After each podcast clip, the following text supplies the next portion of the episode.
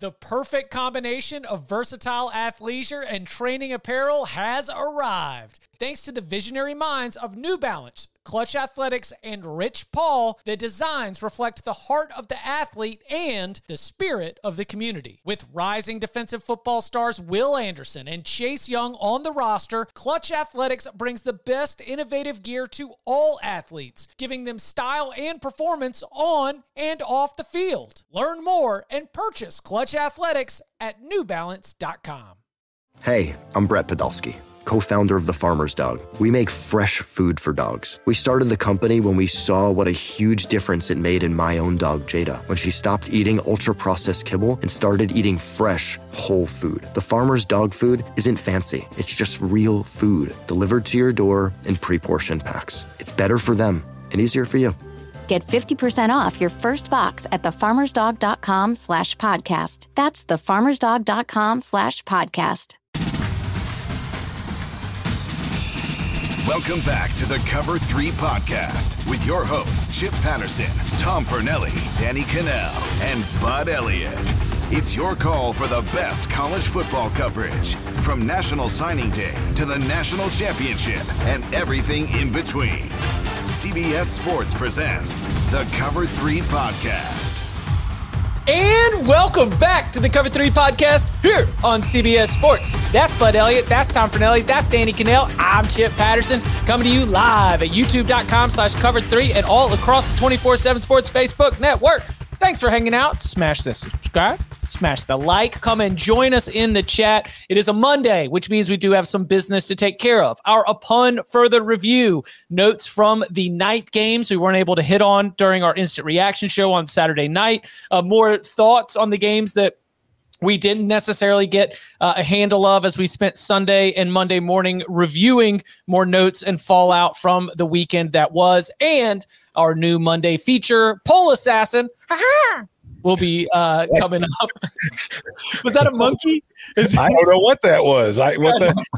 I need to I need to go back to the Springer clip and see if I can get uh, a sound effect of the monkey loaded up on the soundboard. Uh, but lot of breaking news. Very, very busy Sunday as we had count them one, two coach firings at the Power Five level. First, it was Colorado announcing that they are moving on from Karl Dorrell, and then Wisconsin announcing that they are moving on from Paul Chryst. Bud Elliott had you covered. But I did think that you did. Uh, a, you had a strong. Uh, you see those sirens in your feed to get it to get it going. I, w- I was very excited to hear that you know you still got the uh, emergency podcast going, and we all appreciate you jumping on uh, for the the ones who tuned in live. Got to get some questions in. Go check out that instant reaction show where Bud uh, got things started on Wisconsin. So you, you got to hear a little bit of Bud. We'll dive into that a little bit further. Tom, you had the unenviable task of being the only CBS Sports college football writer on call for all day Sunday mm-hmm. which means you wrote two poll stories. You mm-hmm. wrote the odds that were coming out mm-hmm. and two breaking news coach firing stories plus candidate stories. Mm-hmm. Fun so, day for Tom. So I'll, I'll, at least give you a first crack at this. Let's, let's start with Wisconsin. Um, the decision to move on from Paul Chryst has come with a lot of chatter, both in terms of how the players feel about this, how the you know, quote unquote big money people around the Wisconsin program or the university president or the athletic director feel about this. It seems to be divided in terms of some of the sentiment. What is your read on the situation at Wisconsin and what motivated the decision to make this move right now? Well, first of all, I'm wearing an oversized crew neck in a touching ode to Paul Chryst for everything that he accomplished at Wisconsin and wore on the sidelines. Um, I I'm somewhere in between in that I get it. I was shocked by it. Like I've I, have i have texted with you earlier this week, Chip. I says, you know, Jim Leonhard might be taking that job sooner than most people expect, and I didn't think it would be this quickly. But it's been there's been rumblings about this for a while now, and if I mean, Wisconsin made a bunch of changes on the offensive staff over the offseason. And when you see a coaching staff do that, that's typically a sign that there's probably some pressure being put on the coach to get something done because the offense has struggled in recent years. And we've seen so far to start the season, the offense has not improved really in any matter. And the defense has kind of slipped off a little bit too, which is kind of ironic for the timing, seeing as how Jim Leonhard's taking over the interim role. But when you look at Wisconsin, yes, Paul Chryst has won a lot of games at Wisconsin, and you would think he has more credit in the bank than he apparently did. But they lost a non conference game at home to Washington State. They just lost to Illinois at home by 24. They were completely non competitive against Ohio State last week. Those things happen to Wisconsin from time to time, but all three of them are not supposed to happen in the same season, let alone in the first month of the season. So it's not shocking that Paul Chryst had the move made on him. But I, as I wrote in the Monday after this morning, if Wisconsin would have had a seven and five, eight and four kind of season, which is what they seem to be on pace for, and they fired Chryst after the season and Jim Leonhard was coaching in the bowl game, would not have surprised me at all. The fact Wisconsin's doing it now is what's surprising to me because when you look at that program, you kind of just think of, you know, like the the uh, Barstool Big Cat tweeted this morning a picture of Stan Van Gundy at the press conference when he was fired at Wisconsin in 1995. That's the last time Wisconsin fired a men's basketball or men's football coach. Like this wow. is a this is a school that has traditionally had coaches either leave on their own or retire with like a replacement plan already in place and so to see them firing in you know September, it's like I, I, I jokingly wrote, I said, you know, that's something that like SEC teams are supposed to do because they're crazy, whereas Wisconsin is a mm-hmm. Big Ten team with strong Midwestern values. So to me, the fact that Wisconsin is making this move says that with the way television money's coming, with the way the college football playoff is going to be expanding and changing everything, like if this could happen to Paul Chryst, this could happen to anybody in the country at this point. So your school, no matter what your coach has done, couple bad years in a row or a couple at least down years compared to what you're used to, schools are ready to make the move. The buyouts aren't. the buyouts are nothing. The money is means nothing to anybody anymore. Like the Big Ten will be getting a billion dollars a year. They don't care about 16 million. And their athletic director Chris McIntosh also said that his buyout's not nearly as much as the reports state. So I'm guessing there was some sort of you know negotiation between both sides to let this happen, negotiate that down. But yeah, again, I think my greatest takeaway is that if Wisconsin's doing it this quickly in the season, there's no program in the Power Five that will not do it this early in the season. Hmm. it uh does it look to anybody else like they've been waiting for this opportunity? Because you could th- you know, in theory, you would hope things would get back on schedule with games against Northwestern, Michigan State, Purdue, Maryland coming up. I mean, there are some winnable games coming up. Now you say it was that bad. Maybe it was that bad, but you couldn't let them play it out and see if they could play their way out of this funk. Seems to me, I don't know where this is coming from, but there's a lot of, and Jim Leonhard's been a hot name in the coaching circles. Maybe this is something that some people have wanted to happen. You know, didn't want it to happen to the players. That's where I always come back to this. And Braylon Allen sent out that tweet last night that said, you know, the only people that wanted, um, that wanted Paul Chryst out were not in this locker room. You know, he basically said the players like their coach, but uh, it's the players don't get a say, and they don't, and they don't in the NFL either or any other sport. Usually, usually it's management's decision. You could like your coach all the want, you know, and I could hear the critics saying, "Well, play harder for that coach then if you want it." I wonder if this and you guys tell me what you think. I think this feels kind of like what happened at Nebraska when they got and different, totally different reasons, right? Bo Pelini was didn't have a great relationship with the boosters, with the media, with a lot of people, but the success was there. It just wasn't good enough. I just wonder if this Wisconsin program is out of place and they're like, we want more, we want more, and you better be careful because it could get a lot worse before it gets better, if it gets better at all, which is what Nebraska's still realizing. The unsubstantiated so, chatter is that if if Jim because then Jim Leonhard get a Green Bay look, like Jim Leonhard has gotten a lot of looks from people. The prevailing theory from what people I've talked to is that he's turned down some pretty decent offers because he's had this job in his sights for a while and this is the job he wants and he's happy in Madison. But I think that part of what happened here, Danny, as far as what you're talking about, is you get ahead of it so that Paul Chryst yeah. can't win those games. You like right. make it easier to be able to make that move. And if you're afraid that Jim Leonhard's going to be out and you're going to miss your window to be able to hire this coach who you've sort of had in mind for the big picture plan, then you, you just got to go ahead and do it. It just stinks for the players, kind of as you mentioned. Right. And if he wins those games, then it's like, hey, look at us. We've got our guy right here in our backyard. He just won four games in a row. Let's go ahead and give him the deal. I hate I, I, think it was instructive what the AD said, right? He said, I'm making this move with looking three or four years down the line, mm-hmm. not to try to save this season. And I think it's important to note that because as divisions go away in the Big Ten, I talked about this a little bit on, on the instant. Like my opinion of all these these Big Ten West jobs is is reduced from what it was four or five years ago because you're not going to get the benefit of playing all, all these crappy West teams, right? Your your schedule is probably going to be a full loss harder per year, especially with the addition of the two California schools. So uh, you're going to have to hit this this higher out of the park to equal what Paul Chryst gave you over the last seven years there's a really good chance that the next guy you hire could be a better coach than Paul Chryst and have worse results because of the schedule difficulty upcoming.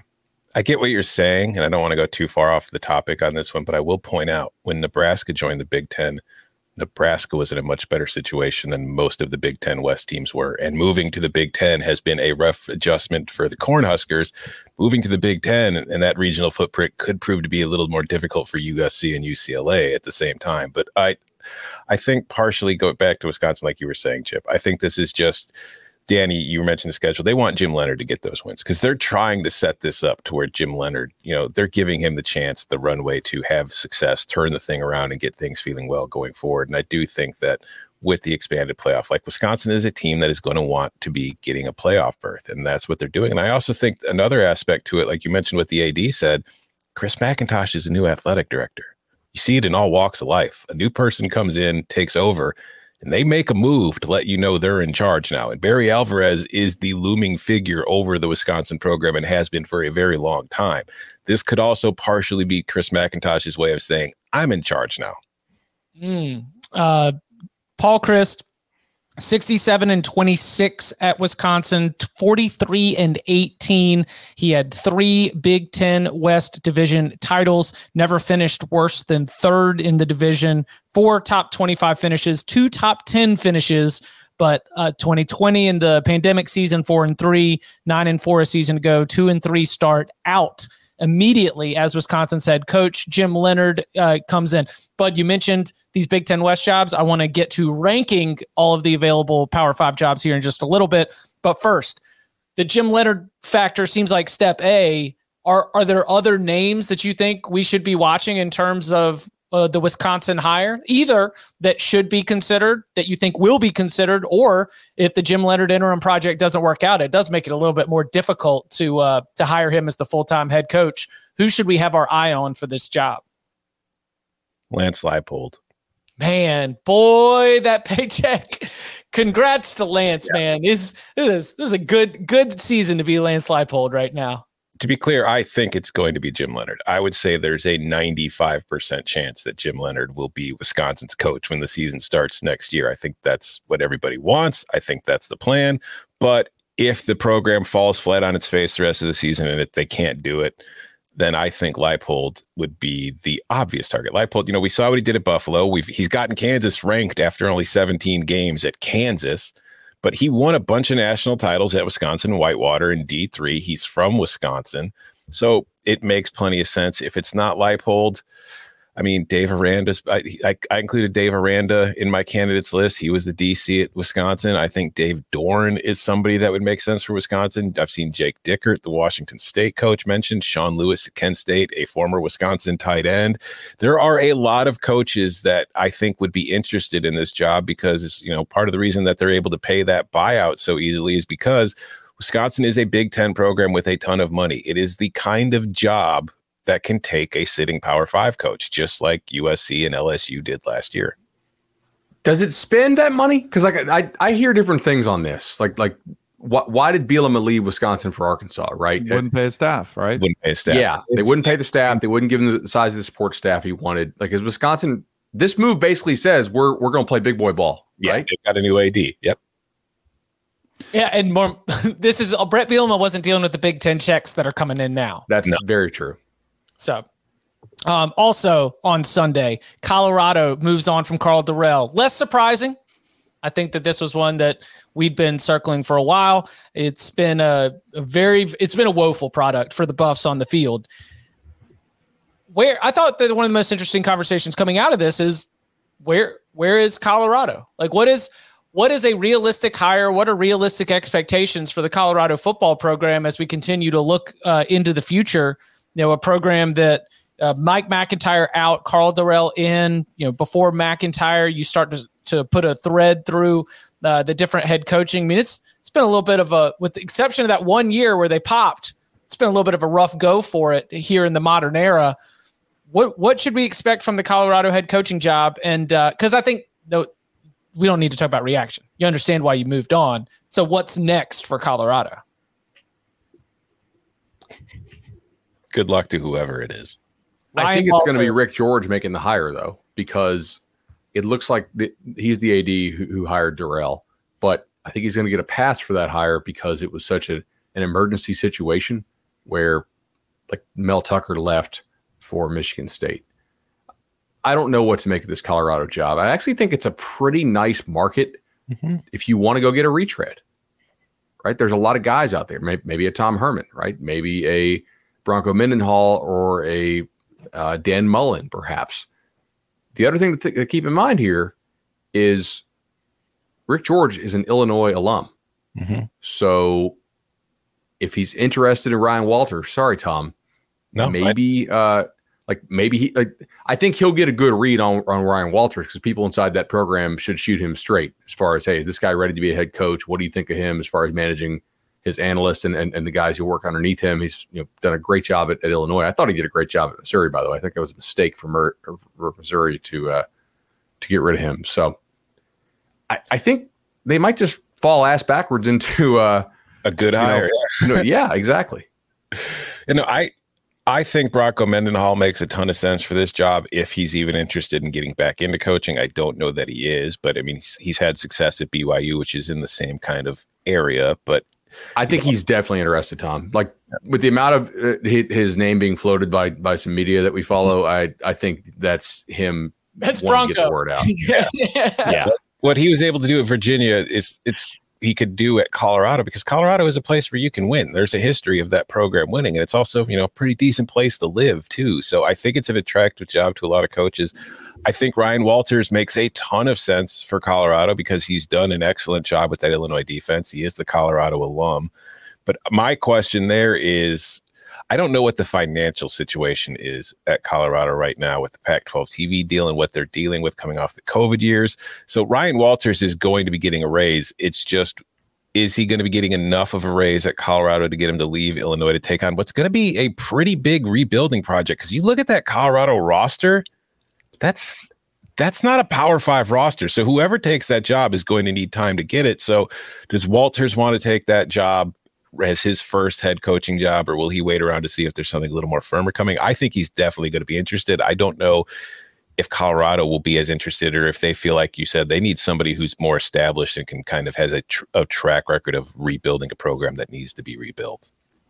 What you have on the screen, if you're watching on youtube.com slash cover three, is a friendly little chart. It was we, we were sharing some charts out here on Twitter with Tom Fornelli this morning uh, Tom, you want to explain what we've got here? Um, uh, yeah, the the x-axis is expected points added per snap, while the y-axis is success rate or not success rate, explosive play rate allowed defensively. And Colorado is way up in the top left, and you do not want to be in the top left of this graph. And as somebody on Twitter pointed, Colorado is the Alaska to every other Power Five team's contiguous 48 U.S. states on this chart because it is far away from anybody else. It has been terrible.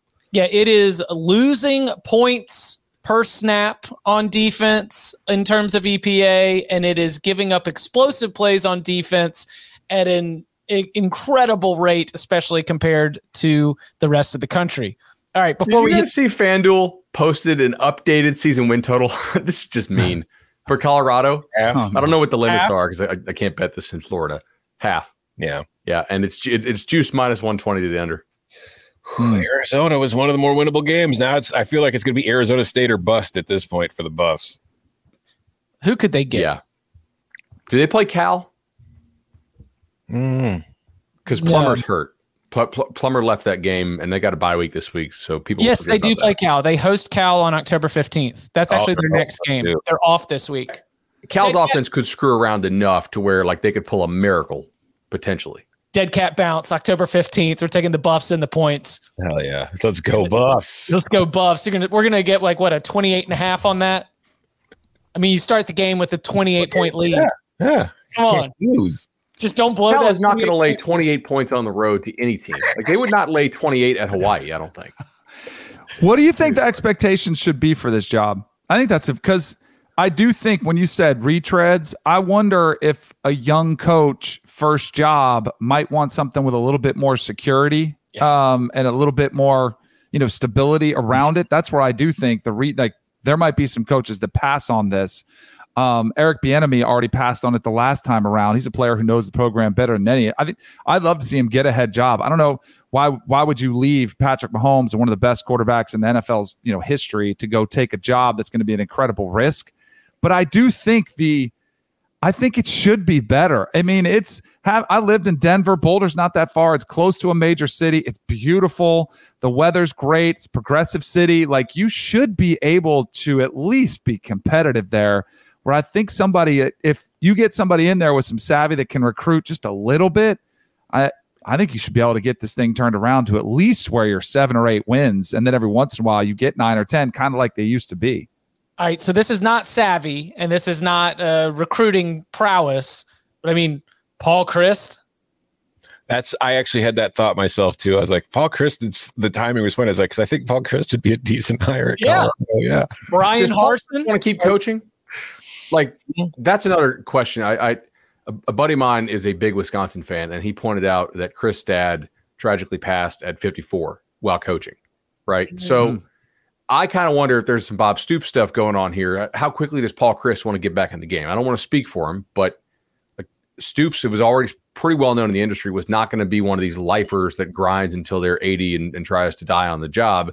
Now he's you know hawking tequila and look like, like he's having a, a grand old time every day on Instagram, right? So I wonder how hard Paul Chryst wants to get back into coaching, and if he does, like, is this the job you want, and do you want to do it immediately? I, I don't know.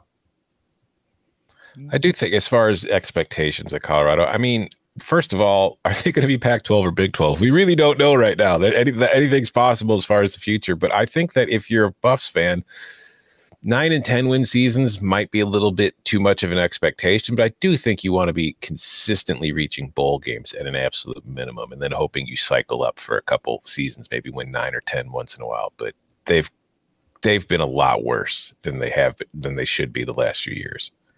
Yeah, I mean, there's for those teams that if you were to power rank them throughout the conference, I think as a fan, you just ask for competitiveness. You know, mm-hmm. you just like what Yeah. what can we do to close the gap so that these games against the teams in the middle pack are winnable and the games against the teams at the top of the conference aren't embarrassing year in and year out. And I think that that's that's what you got to start with, right? Yeah. Something along those lines. Okay. We have now increased our number of Power Five jobs that are open. We had Nebraska open up after week two. We had Herm Edwards and Arizona State. So Arizona State open up after week three. We've got the um, Georgia Tech job open. We've got Colorado open, and we've got Wisconsin job open. Uh, I- am I missing any Power Five jobs? Five Power Five jobs open after five weeks of the season. Mm-hmm. Woo, woo. We're just we're cooking right now. All right, so let's rank them. What are what what are the five? What what? How do you rank the five Power Five jobs that are open after Week Five? I got five on it. I You got want 'em? Oh, let's get kids. Ready? Yeah. Yeah. Here you go. You tell me what you think. Nebraska's one, Wisconsin's two, Arizona State's three, Georgia Tech is four, Colorado a distant fifth. I disagree at two spots. Bud, what are yours? I want to hear Tom's first. All right. Uh, one, Wisconsin. Two, Nebraska. Three, Arizona State. Four, Colorado. Five, Georgia Tech.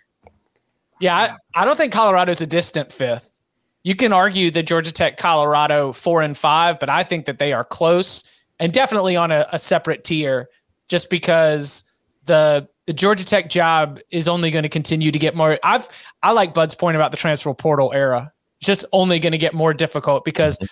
selling the Georgia Tech experience to somebody in the transfer portal is pretty difficult, and the ability for another team to come in and offer a very different type situation in terms of the academic and you know experience around the university makes it poachable. So I I think Georgia I've got Wisconsin one, Nebraska two, gap, Arizona State, gap, and then kind of a tie, Colorado, Georgia Tech. So I have. Uh, I'm going to actually defer to Tom as far as one two with the ordinal rank. So I will have Wisconsin at the top. Now I think that you can argue that the gap there is smaller until we actually see Wisconsin commit fully to NIL, commit to paying assistants and, and all that kind of stuff. There there is some thought in my mind that that Nebraska could pass them just by outspending them. But with everybody getting the bag from the Big Ten, there really shouldn't be uh, a, a, a non a spending issue at Wisconsin going forward. So I'll agree that Wisconsin just because of recent history, but I don't think the gap is huge between them and Nebraska. Arizona State's the clear three. I think everybody had that. I do have Georgia Tech over Colorado because uh, I don't think that the Pac-12's TV deal without USC and UCLA is going to be better than what the ACC has. So, I mean, I think there's a chance the Pac-12 really, really falls off money wise without those two LA schools. But then And also- Big Twelve. If you're right, maybe they maybe they combo with the Big 12, but they also don't have big TV draws in the Big 12 without those two. Like Stewart Mandel, the Athletic's, done a great job pointing this out. Those Big 12 games, even when they're ranked v ranked, if they don't involve Oklahoma and Texas, the rankings suck or the ratings suck. So I'll go with Georgia Tech just because of paycheck stability there. But I agree that like it's not a great gig. It's very hard to deal with. I will say, as far as Wisconsin's NIL game, they did make a run at Caleb Williams. They did. So it's not that they're not willing to play; they just haven't really. You know, I don't. I don't think they can in the recruiting natural out of Wisconsin, but we might see them take a bigger step in that. But I think in the transfer portal, Wisconsin's willing to pay. I will also say this said it a bunch of times, talked to a bunch of coaches about it. If you miss on a quarterback, it will cost you your job. Mm-hmm. I don't want to throw Graham Mertz under the bus, but wasn't he the highest rated recruit that Wisconsin had ever, you know, had? And, you know, it just didn't work out. And it that was all they had on the roster. Didn't have a lot of other options to go to. And here we are. Like you gotta, you gotta get a quarterback who can play. If you don't, I mean, I talked a lot about that. I think that was what led to kind of Florida State's downturn was the Chris Rix era, which really kind of struggled and set him back because that was all they had. He never got better. And it was you just kind of stuck. Also, for what it's worth, as far as we're on this topic, I did reach out to a few coaches asking them the same question about Wisconsin or Nebraska. Of the five that I got actual answers from, four out of five coaches agree Wisconsin's a more attractive job right now than Nebraska. Why, Why- is it Yeah, why do you think that more is? winning stability recently? Like The from what I was told, it's a couple different reasons. One is just yeah, like there's a blueprint and a track record of success there that they trust right now, and they just feel like it's a more stable job than what Nebraska has been. They also Do they want to keep following that blueprint? That's that's a question I have for That's you. what the yeah, not all of them do, but another thing that one coach told me was that they feel like it's you know with with Madison closer to Chicago, they feel like there's a more fertile recruiting ground in the in the immediate vicinity than they've got in Nebraska. And it's you know, do you go to Texas? Are you recruiting the Midwest? You don't. Nebraska doesn't really know what it's doing as far as where its recruiting ground is right now. Tom Madison's also pretty close to St. Louis, if, if the geography in my head is, is correct. Like it's drivable, right? it's it's a long drive, but yeah, you can. But like Minnesota's got talent, and you're not that far away from there. So it's just there's more of a major kind of high schoolish high school recruiting ground area available to Madison than there is in Wisconsin. Football, high school football is actually getting pretty good too, because over the years, a lot of Chicagoans, Chicagoland area families have moved north of the border to Wisconsin, which has increased the talent level there as well. I mean, Madison. St. Louis to Madison is five and a half. Like Dan, Danny, what what's your drive to Tallahassee from Lauderdale? seven. Yeah. Florida's so long. It It is. Long. Madison also sweet. It's a great city. For sure. Like there's a few months out of the year where you really don't want to be there, but for about nine months, it's a nice place to be. Yeah, Madison. Well, I c- can't can't speak to to Lincoln, so I don't want to besmirch Lincoln, but Lincoln's a cool town too. It's uh-huh. it's not bad. And it, one thing though, like this was not mentioned to me by anybody, but I think another part of Nebraska is you're in such a fishbowl there because you are the show. Yeah, and that's a good thing or a bad thing. I Both? for some, I think for some it could be bad. For some, it could be good. Yeah, if you're winning, it's fantastic. Mhm. Yeah. coming up on the other side, it is our weekly review, our gripes, our analysis, our takeaways from the new AP Top 25 and Coaches Poll college football rankings. It is Poll Assassin. And upon further review, next. Selling a little or a lot?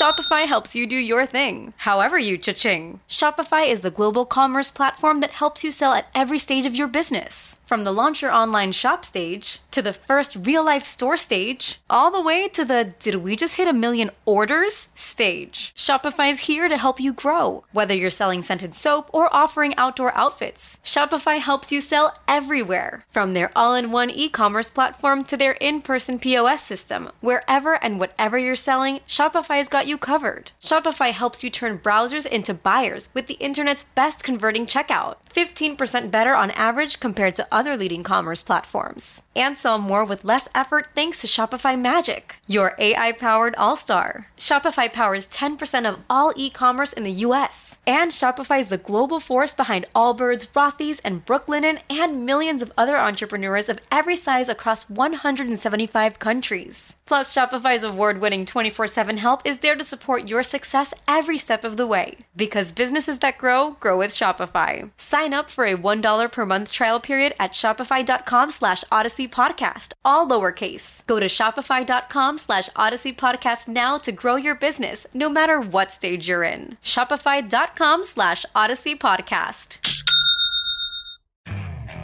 Okay, picture this. It's Friday afternoon when a thought hits you. I can spend another weekend doing the same old whatever, or I can hop into my all new Hyundai Santa Fe and hit the road. With available HTRAC, all wheel drive, and three row seating, my whole family can head deep into the wild. Conquer the weekend in the all new Hyundai Santa Fe. Visit HyundaiUSA.com or call 562 for more details. Hyundai, there's joy in every journey.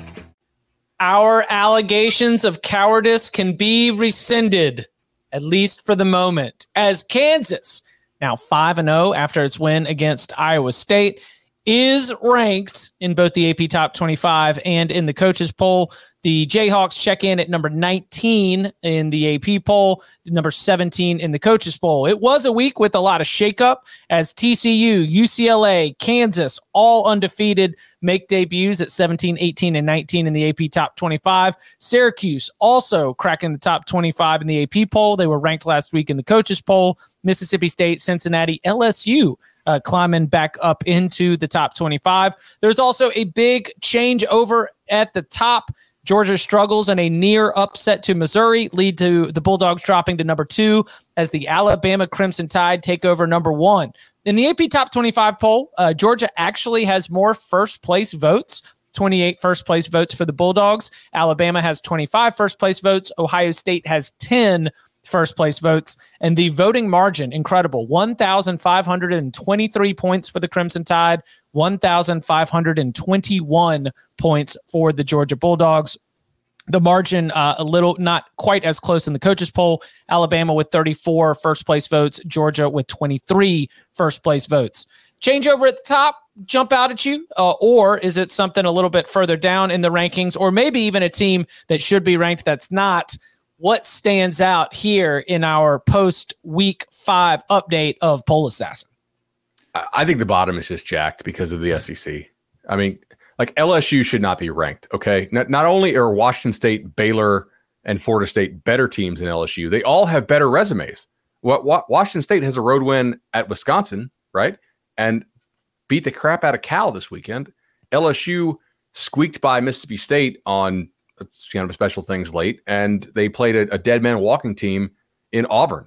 Okay, and needed four Auburn turnovers to to win there. I I, I would take Washington State of Baylor to beat Mississippi State too. Like they, I, am not.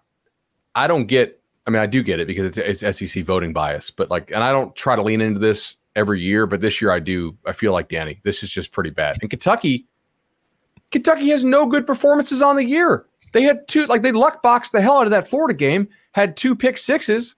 That their offense looks like complete garbage. Uh, they're a top. Tw- hey, hey, what, what poll we use? Most explosive offenses in the country, I'm told. Hey, They got a number one overall pick on that offense too. I'm, I'm told. told. yeah, Jamarcus Russell was the number one overall pick too. Yes, Um, he was. I mean, like James Madison's not ranked. At App's not ranked. Washington State, Baylor. uh, Coastal's got a zero in the loss column. Yeah, I mean, I thought you could thought for Maryland.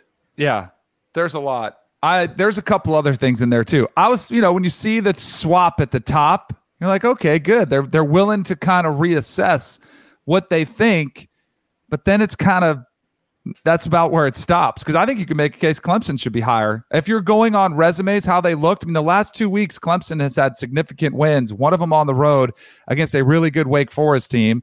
At home against NC State, who's a really good football team, but they just kind of stay stagnant. I to me, like if you were going to go with the resume, I think you should jump them over Michigan all day long. Who's if and the one thing that I've always heard is with the rankings, especially when the committee comes out, is they want to hold scheduling against you, right? We should encourage scheduling and scheduling tougher teams. And Michigan just does not have that many resume builders. Now they'll get more. A win against Iowa is nice, but it's their only win of note that's on there. The other thing is BYU. BYU is kind of just out there as a you know number 16 team, four and one, which they almost they the Utah State game was not exactly a controlled game. Their best win was against Baylor, a game they could have lost at the same time. They lose to Oregon. I'm just perplexed as why some of these it just they get stuck there. So when you start voting, you just leave them as a placeholder and then they just slowly tick up. You like start over, start from fresh. And if you did, I think you'd have a way more accurate assessment of the teams that are ranked where they're supposed to be ranked. I don't hate this week's poll. Like, there's really nothing in there that bothers me too much. I do think Kentucky is a little too high, and it's still just a symptom of, well, we ranked them there in the preseason and they've only lost once, so they can't be that much worse. And people aren't, you know, watching Kentucky pretty clearly. But other than that, like Bud, I, I get what you're saying. I don't think LSU should be ranked over a few teams, but I have absolutely no problem with Baylor not being one of them because I don't think any team that's lost 40% of its games this point of the season should be ranked, no matter who you've lost to or who you've beaten. But other than that, really, I, I don't hate it. I think that they've got mostly right. I don't think Mississippi State's great, but I'm not that upset about the Bulldogs being ranked at this point. I agree, Danny. Clemson does deserve a little more consideration, and Jon Wilner, who is known for having one of the more contrarian ballots on every single week, has Clemson at number two on his ballot. And I don't think that's that crazy. I think that Yeah. there's actually, like you said, a very decent argument for it. So I'm cool with that. And then I will say, Chip, you said there are no more cowards. They're not cowardly anymore. There are two cowards. Who didn't put Kansas on the ballot? There are two voters who did not put Kansas on the ballot. It was uh, the Avalanche Lubbock Avalanche Journal's Don Williams, and it was Y WSYM in Lansing, Michigan's Jack Ebling. So I will say, you know, gentlemen, maybe you should have Kansas ranked instead of uh, two and two Florida, which Don Williams has at 15 on his ballot. Where's the Avalanche Come Journal? on. Love uh, it. the Lubbock, Texas Tech. I will say it's funny because if you look up on Don's ballot, like the t- the top 13, 14 teams, all perfectly reasonable, but then Florida just jumps up at 15, one spot ahead of Utah. So Don is clearly following uh, if you beat them, I can't rank you ahead of them kind of logic there. Because if he wanted to put Utah at 16, I guess he felt he had to put two and two Florida at 15. Although Florida is, Florida three and two now. Was that their fifth game that they played yesterday? I don't know. Yeah. Does it matter? He's got Arkansas three and two at 17. And then he's yeah, and then he's got he's got those teams ranked with two losses, but he does not have an undefeated Kansas ranked, even though Who is this again? Don Williams, the Texas Tech beat writer who does a terrific job covering Texas Tech for the Lubbock Avalanche Journal, but the ballot needs some work. And the other guy was was in in uh, East Lansing, Michigan. In Lansing, Michigan, he appears to be a radio. Who Yeah, I don't know if they if they if they if he travels to the games, but it strikes me that both those guys that uh, that you just named had road games this weekend. Mhm. And as voting media, if you are traveling back home, that is less time to watch other games. I will say for Ebling's ballot, like I, I think he should have Kansas ranked, but the only thing I look at kind of with a raised eyebrow on there is him having three and two Purdue at 24. Other than that, perfectly fine with the entire ballot, but Kansas should be on there instead of Purdue. The CBS Sports 131 has a new number one this week. There have actually been six editions of the CBS Sports 131. We've had five different combinations of the top three teams. But for the first time, the Ohio State Buckeyes are taking over as the number one team in the country. Do the Buckeyes have uh, a claim as the CBS Sports and 24 7 sports experts who vote in the rankings? Do the Buckeyes have a claim to have more of a share of that number one first place voting uh, in the AP poll or in the coaches poll? I don't well, think well, I was going to say if they had covered and got the fake punt and actually scored on that play, then definitely they would have. But because they didn't and they got in the brawl after, then clearly that should be a knock against them. I, as far as so that's that's when you get into a little bit of the game control, like how did you look versus how did you play because I don't think their resume, their resume is all actually weakening. Yes. You know, since they beat Notre Dame, since they beat Wisconsin, and then that's really it. But they've been impressive in every game since Notre Dame. So I think you could make a case on the whole. They've looked dominant, but I always, I'd prefer to lean towards the better wins, which I do think Alabama with, you know, the game, uh, the game in Arkansas and without your starting quarterback for half, that would be a better win than I would say even Notre Dame at home for um, the the Buckeyes right now. Yeah, I think, I think Alabama nailed it. Yeah, Oh, the road wins over Texas, and then like you said, beating Arkansas by 23, even though you didn't have your starting quarterback for over half the game. I think that's more impressive than anything Ohio State's done. if they play tomorrow, uh, th- this is sort of the power rating versus resume I- idea, right? At the top, which because they all have somewhat good resumes, that there is a more power rating element at the top. I think, uh, at least for me, I would pick Ohio State right now if they played like a round robin, because Ohio State is a healthy quarterback. We don't actually know what the status of Bryce Young is. My guess is that Bryce Young doesn't play this weekend because they need to rest him up for Tennessee. That's a game they could actually lose. They will not lose to this Texas A&M squad. Uh, but all three of these teams right now seem like they're not as separated from the rest of the pack to me. Mhm. And the commonality here is receiver injuries, right? We are waiting on Alabama to get some guys back and healthy. We are waiting on Georgia to get some Mm. guys back and healthy. Egbuka doesn't look 100% to me for Ohio State, and Jaxon Smith-Njigba is still kind of, you know, healing up. So, What, do you think so? Because I, I don't want to speculate. Like, I don't want to say that that's the case, but No, I'm just goofing. I, I I think that he's legitimately hurt, but I also think Ohio State is being very cautious about bringing him back, seeing as how they don't need him to win the games that they're currently playing. They also probably don't need him this weekend. Yeah, at Michigan State, which Maryland bombed it on Michigan State and then ran away and, and hid in the second half. Like that game should have flown over based on how it was in the first half. And then Maryland's like, no, we're good. Uh, Michigan State's offense also kind of sucks. We'll just play ball control second half. Mm. It was it was wild.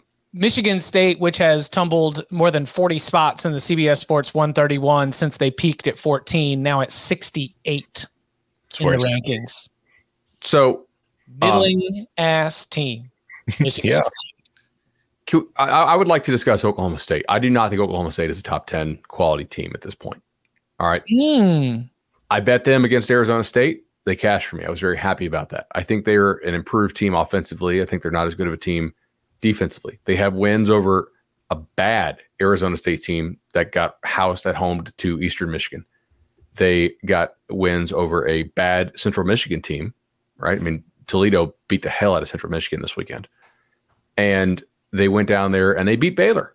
And look, they deserve credit for getting the win. But if you watch the game, right, Baylor had 30% more yards per play. Okay.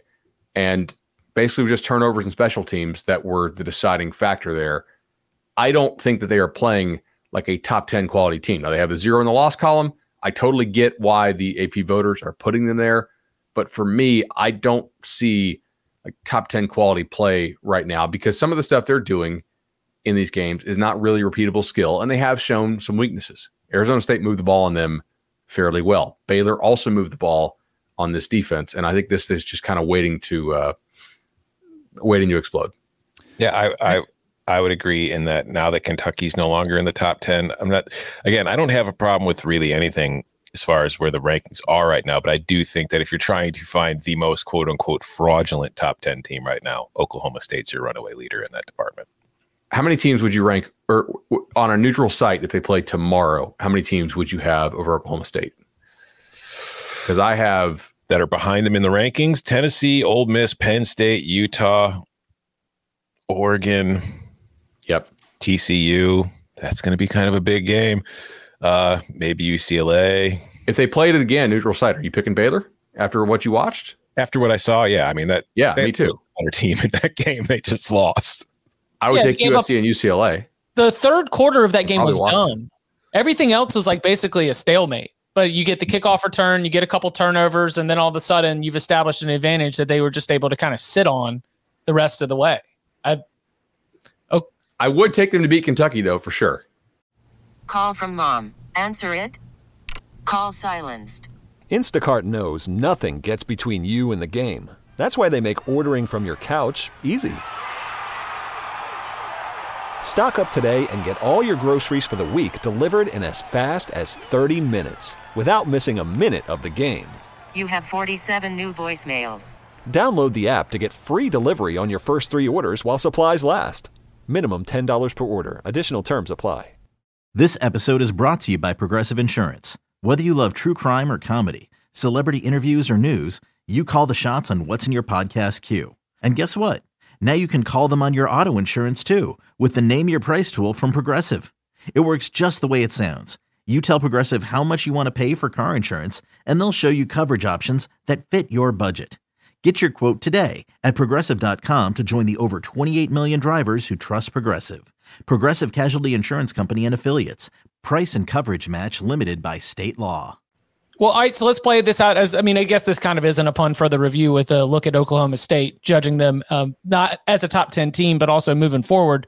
So, Oklahoma State, upcoming schedule Texas Tech at home this weekend, followed by at TCU, followed by Texas at home, followed by at Kansas State, at Kansas. So out of those one, two, three, four, five games, Texas Tech, TCU, Texas, Kansas State, Kansas. What is Oklahoma State's record? Or I guess easy to make it easier, how many losses does Oklahoma State have as we get into the home stretch of the regular season? They're losing at least two of those games.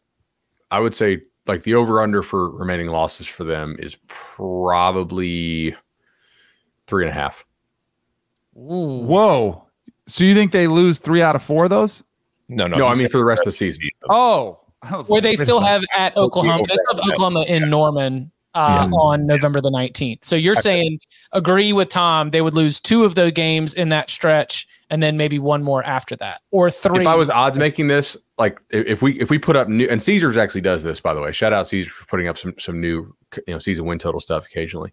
I would probably set it nine and and, and juice the under if I had to put up a new one. Danny, what do you think? Uh, the next three, I think they win. Uh, I think they go three and one through the stretch. I'm a little bit more bullish on Oklahoma State than you guys. Well, I Might mean, be some preseason bias coming in, but I think they're probably ten and two when it's all said and done. I need to know who the one is. Oh, TCU is playing with some mojo right now. You know, I mean, that's. I got a buddy of mine who texts me all the time about Sonny Dykes going back to SMU, and he's like, he's the cover king. He's like, my man, and he's been pointed out and just riding them all the way to the bank here this season. He's been, they got something special brewing. Yeah, I got I got onto that TCU 28 to 1 ticket when Bud told us about it. So I'm suddenly becoming finding myself being a huge Horned Frogs fan right now. It's like I'm torn between TCU and Kansas. They're both loves of my life at the moment. The Big 12 is awesome. Yeah, Yeah. it is. Yes. Some of this depends too on what is uh what does Quinn Ewers look like when he gets back. You know, does Texas take off? What you know, what happens with him back at the helm? That'd be fascinating. two and two might be the stretch coming home though, right here in these four games. The If big, you- Brutal. go ahead. If you judge these conferences by average team rating, Big I think the Big Twelve is like the tied with the Big Ten. But Oh, they might be that. the one that doesn't get a team in because they all bang up each other at the I was, top. I was just about to say that the ACC and the Pac 12 are more likely to be represented in the college football playoff, but top to bottom, the Big 12 is better than both of those conferences. Yeah, I got some like messages from Iowa State fans over the weekend that were asking me if Iowa State's the worst team in the Big 12. And I think Coca cover your ears. I'm pretty sure it's West Virginia, but I don't think there's a terrible team in the Big 12. I think the fact that Kansas is suddenly what it is right now, it's like the worst team in that conference is still pretty much just slightly below average. Texas Tech without Shough has been non-competitive against Kansas State and NC State and they were extremely fortunate turnover wise against Texas. So I, there's an argument it's Texas, Texas, or it's Texas Tech without Tyler Shough. I thought that Texas Tech was playing all right until they kind of lost it there at the end. I thought that Donovan Smith did an okay job against Kansas State. They moved it. I just I'm concerned that like we know what the formula is to beat Texas to beat Kansas State, even though they have not lost to anybody other than Tulane. It's get them to third and long because they are just absolute dead when when Martinez has to drop back to throw the ball without play action. But Texas Tech was not able to do that, and I mean Deuce Vaughn and Martinez had multiple 40 yard runs each. So I, I don't know. To me, their defense kind of got got ripped for the second week in a row. Who's in the uh, Big 12 championship game? TCU and somebody. Hmm. Hmm. It's. I mean, it's wide open. I think. Like, you can sort of exclude Oklahoma because they would have to run the table, probably. I don't think a three, Yeah, I don't know if a three loss, uh, three loss team is making it to the t- making it to the Big 12 title game. I think that we will have two two loss teams and maybe even have like three two loss teams, but one of them doesn't have the right tiebreakers to get in. TCU and Kansas. Let's oh, oh, let's go. Let's do it. Inherently, every Big 12 title game is going to be a rematch of some regular season game, but goodness gracious, the excitement going into undefeated TCU, undefeated Kansas this weekend, legendary type stuff. I actually think there's, it might be, it might be Texas. Could be. They're getting, they're getting Ewers back. They have played, they played Alabama well and lost without Ewers. I think they were demonstrably the better team on the road in Lubbock and lost. Look, guys, Tex Tex, I'm not going to give that win back, but turnover luck is a thing. And we, we see this when you're talking about teams going forward. So you have to factor this in. They have one Big 12 loss, which sucks for them right now, but one of their road games this year is Oklahoma. They host Iowa State after that. Uh, and then they get uh, on the road to Oklahoma State, which they could probably drop a 40 burger there, I think at Kansas State looks tough, but again, I mean, Texas defense has not been playing that poorly. Then they host TCU at Kansas, host Baylor. It, any of these teams could really still get there. Also, next, probably not West Virginia. Also, next level stuff. If the loss to Texas Tech might not hurt because Texas Tech's probably not in the mix for the tiebreaker. Right. It's not a tiebreaker like Oklahoma. Oklahoma with losses to Kansas State and TCU. I think they're out they need basically they need one of those teams to, to completely run the table and the other team to start picking up some losses. They don't want those teams to finish with a two or a one in the loss column. They need it to be like a three and a zero. So that's uh I guess that can count as a, as a big a pun for the review for the entire Big 12. Uh, we are now a Big 12 podcast here on the Cover 3 podcast. Come to us and no one else when you want your Big 12 college football takes. We have you covered when the other shows won't give it to you. Uh, upon Do any, hey, one, one, last Big 12? Sorry. Yeah, for sure. My bad. Do any of these six teams have a shot to make it? All right. Baylor? No. Yes. Kansas. So Baylor, yes. I don't believe Kansas. so no. All right. Kansas, Texas Tech, Iowa State, West Virginia. Any of those five or six? Like Baylor, yes. That was a pretty snap call. Kansas has a chance. Five I think Kansas has a chance. Kansas yeah. has a chance they remind me of Indiana when I kept saying maybe they're just good. you know, like that's something you have to look at them now and say maybe this isn't a cute story. Maybe they're just a good football team. Like they are flawed defensively. There's no getting around that. So it's not like they're going undefeated. But the Who off- not in the Big Twelve? saying the offense is good enough to they're going to be beat be able to beat a lot of the teams. And like we're talking about how good this conference is from top to bottom. I do feel like that this there's kind of like a random number generator kind of thing going on with the rest of the schedule. How would you answer your own question, Bud? I would say Baylor, yes. Everybody, I don't think Kansas has a real shot to get there. Hater, hater. hater. You're, you're, with Don Williams and the other guy whose name I forgot, Jack Ebling. Why don't you go? Why don't you guys go hang out and rank Florida, huh? Uh, Danny, upon further review, anything else from the notebook or that we haven't gotten a chance to touch on uh, yet from the week that was before we turn the page? Um, how concerned are you about? I mean, there's some higher, there's some buyer's remorse here, clearly at East Lansing. What do you what do you tell my guy Dusty, my co-host there? I try to encourage him. Unfortunately, I've been there in this position before with Florida State. Years past, rough loss for me. But any concern that's more serious for Oklahoma? Mm-hmm. Yeah, Tom, you you were on that one kind of early. I just I've I think that what you're seeing is again, it's they're not as good and they've lost a little bit like in recruiting they're just kind of losing pace with a lot of the other schools and i i don't think you have to hit the alarm bell that oh my god oklahoma sucks now or it's going to be mediocre but there's clearly work that needs to be done that is not a quick fix no matter what and i mentioned this a little bit on saturday night because like that defense is oklahoma's defense was never great but it was improving under alex grinch before he left with Lincoln to USC, and it is taking a step back this year. And with the SEC move coming up, my concern is you do not want to get yourself into a hole as you join the SEC because once you get in there and you're facing the SEC West or wherever you're going to be, however they realign things, that hole is going to be a hell of a lot harder to dig out of. The other uh, thing I noticed too about the ACC was, man, I wish they didn't have divisions this year because I think Wake Forest is the second best team in the conference, and that's going to stink because you're going to watch somebody play from the coastal, whoever it is. Maybe it's North Carolina, uh, probably North Carolina at the rate they're playing now. They play Miami this weekend. That should be a fun game, but uh, it's it's one of those years you wish you had your two best teams playing because I think it'd be the best foot forward for the conference, and I think Wake Forest is the second best team. No, I think it might be NC State. Game. Wait. Really? I mean, look, they physically they they banged with with Clemson yeah. and Clemson, and I mean, two turnovers were were were pretty big. Uh, Clemson looks like the best team in the ACC right now. Mm-hmm. Overall, if if North Carolina could play a lick of defense, I'd be really excited maybe about that that title game. I think Pitt still has a shot to win that division, which is crazy because their their loss is not a tiebreaker loss, but they, I mean, you can't be losing at home to Georgia Tech. That's that's one of somebody who has has a nice you know Pitt ticket uh, that was annoying to me over the weekend. but with Wake, like they got to face Clemson when Clemson was without like all their defensive guys.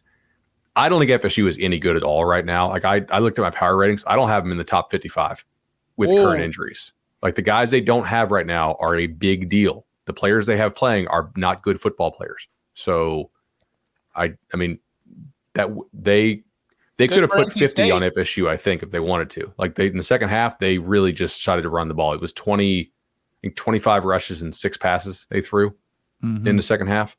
Uh, I think NC State is a better team than Wake, but I, I, I mean, I think it's up for debate. Mm-hmm. That's listen. The North Carolina Miami game is not a fun game. That is listening to two siblings yell at each other. That's like watching Liam and Noel Gallagher yell at each other, where one of them's just saying, "But the music, the music," and the other one's just saying, "You want to be Keith Richards? You want to be Keith Richards?" I mean, it's just nonsensical. They're not even speaking the same language. Oh, there will be a winner, and that does have a lot of significance. I'm not entirely sure that North Carolina Miami is going to be a fun game, but who knows? I think the only thing the ACC needs to care about right now is that Clemson looks like a playoff team again. Sorry, yes. Dabo. I'm, I'm sorry I'm disrespecting your team, but you know, I know that's what you want. But Clemson legitimately looks like a playoff team again. So I think that's the biggest thing the ACC has going for it. Um, anything else upon further review? What else from the notebook that we haven't gotten a chance to hit on either on Saturday night or so far here on Monday? As we went over at the top of the show, I was very busy yesterday, so my upon further reviewing has not needs a little bit more upon further reviewing. yep. Um. Oh shoot, what was the kid's name? I, I just watched this game this morning. Uh, Cincinnati has a guy on their roster now. Uh, I, I, I should have written his name down. This is this is poor show prep by me. I know this is G five and it's a defensive player in the G five, but uh, where can I see defense tackling here? Tackles for loss. Uh, this Ivan Pace Jr. kid, have you seen him this year? Mm-hmm. He's a freak. He had 10 tackles uh, against Tulsa. He had uh, two and a half tackles for loss, a forced fumble, uh, tipped the ball. I think it was picked. It just one and a half sacks. This guy's a, a beast. I'm Luke Tulsa could not block him. That's one thing. But speaking of which, is it kind of strange to you guys that like all these Power Five jobs have come open, and Luke Fickell's not being mentioned for any of them. I mean, he has like nine kids. It's hard to move that many kids. Yeah, It's I like, thought I that was like- a Luke Fickle thing. That's what I'm saying. I feel like people have caught on, but I'm still. It's like when the Scott, like I was doing the Wisconsin candidates, and I was like, uh, Fickell, and I was like, I don't know if he'd leave for Wisconsin, especially now that Cincinnati's on its way to a Power Five. But I'm just surprised that we haven't seen him pop up coaching candidate list, considering he spent the last few years like you know the number one guy for any Power Five job that came open. All right. Question for you guys upon further review after seeing a couple of these games Cincinnati or the field right now for the American? Cincinnati. Cincinnati's plus 150 at some spots, and I'm not sure they shouldn't be odds on. They should be odds on. I yeah, so. I Cincinnati. UCF doesn't have a passing offense. Houston is well, may uh, Houston Upon might be. further review, I would like to rescind my Houston will win the AAC preseason prediction. Same. They got a bunch of guys out on defense right now. Like their their stud DN's gone. Uh, Owens and Green didn't play in the back end, and I when I saw that that Pratt was out, I was like, damn it, because I you know we, we all no, I think a couple of us had Tulane uh, for sprinkles or, or, or locks, and uh, the fact they still won is is pretty instructive as to how how much of a mess Houston appears to be right now. And that Houston that that Tulane defense, man, is good. Mm-hmm. They really get after people. You think Um, Shout out UTSA too. Helps. What'd you Sorry, say? Tom.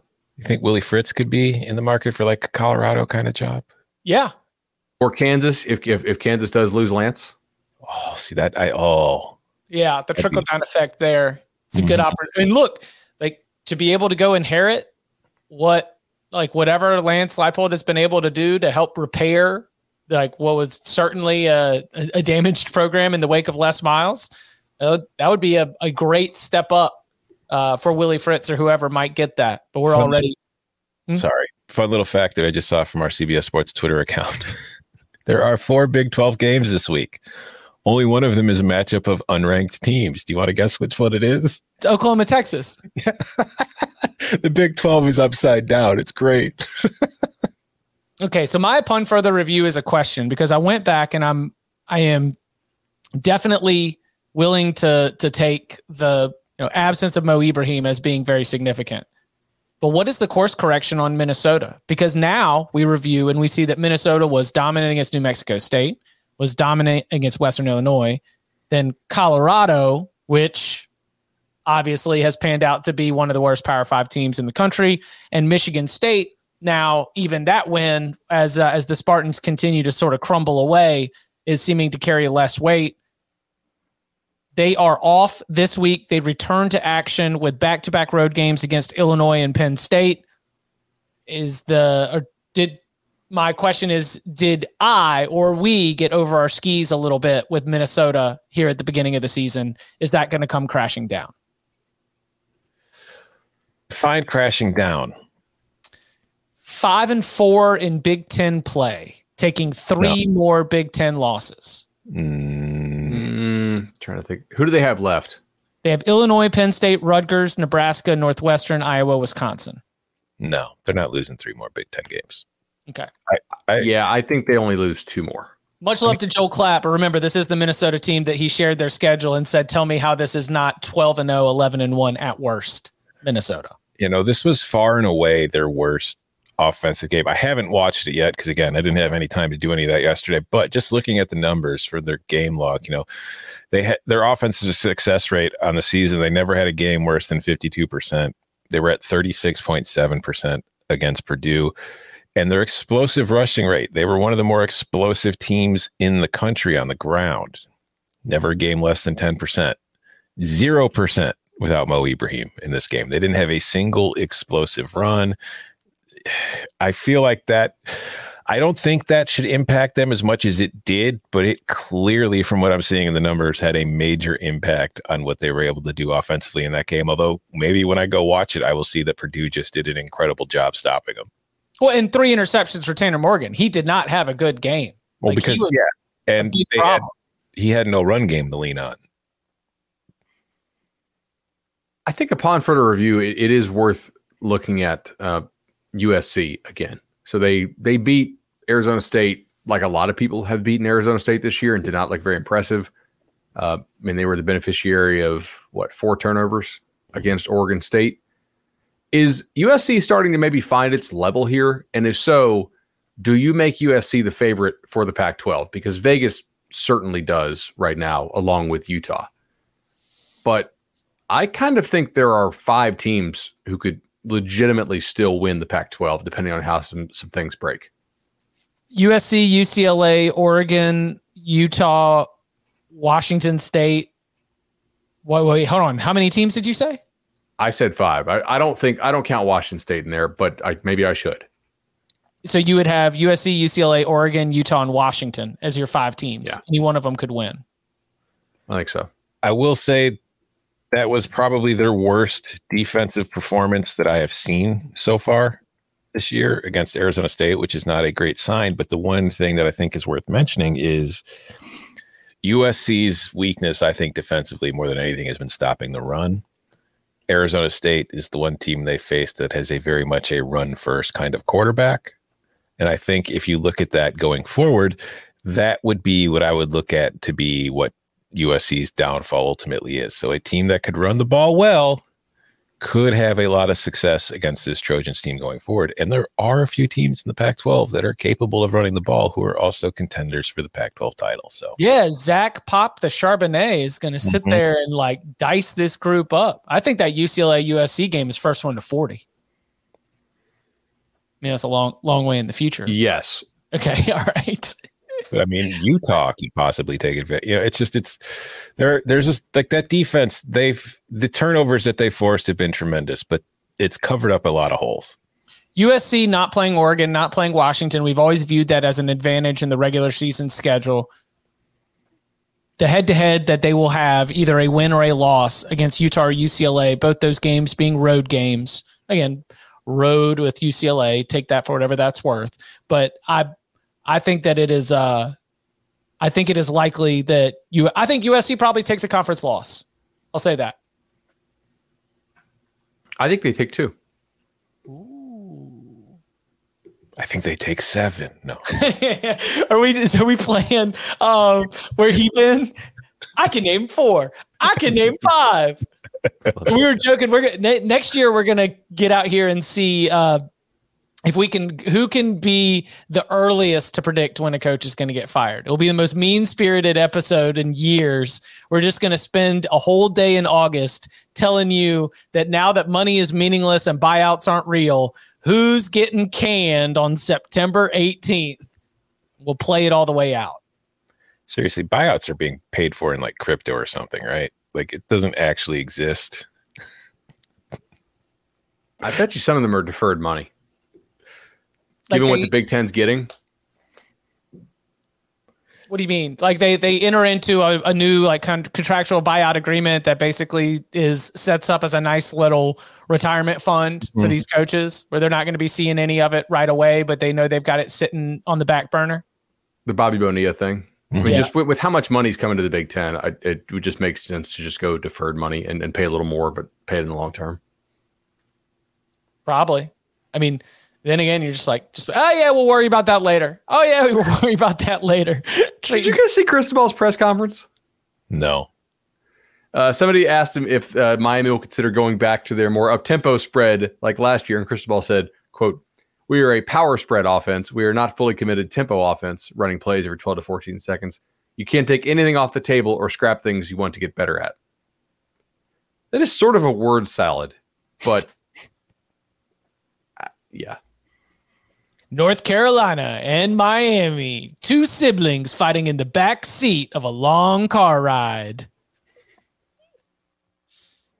I, I love your Saturday. timely Oasis references. Huh? I love your timely Oasis references. Oh yeah, very relevant, Very right? big popular band these days. like I think Oh. I think Liam Gallagher at this stage is known more for being a Manchester City fan than being a musician. One day, one day Noel will get over his pride and they'll give us the reunion show that we all want. I'll go if they tour. I'd go. The, I think they could. Yeah. We'll see. Wednesday, very, very fun show on deck for you, in addition to getting you set for a huge weekend of college football. Uh, we will be looking back at our season win totals. Some of them have already cashed as it was prophesized. A couple of them have already cashed. A couple may be dead in the water or soon to be dead in the water as we will uh, hold some analysis. So, what are we feeling the best about? What are we feeling the worst about? The, a review of our win totals locks that'll be coming up on Wednesday, uh, as well as some of the larger win totals check in conversation.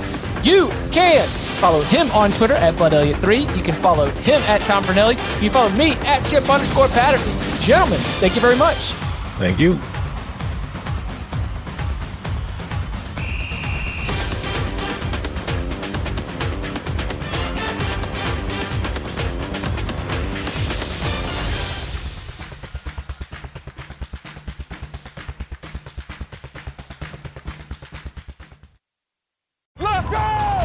Most all star studded challenge ever. And this time, it's every competitor for themselves. Best challenge ever! The Challenge All Stars. New season now streaming on Paramount Plus. Go to ParamountPlus.com to try it free. Terms apply.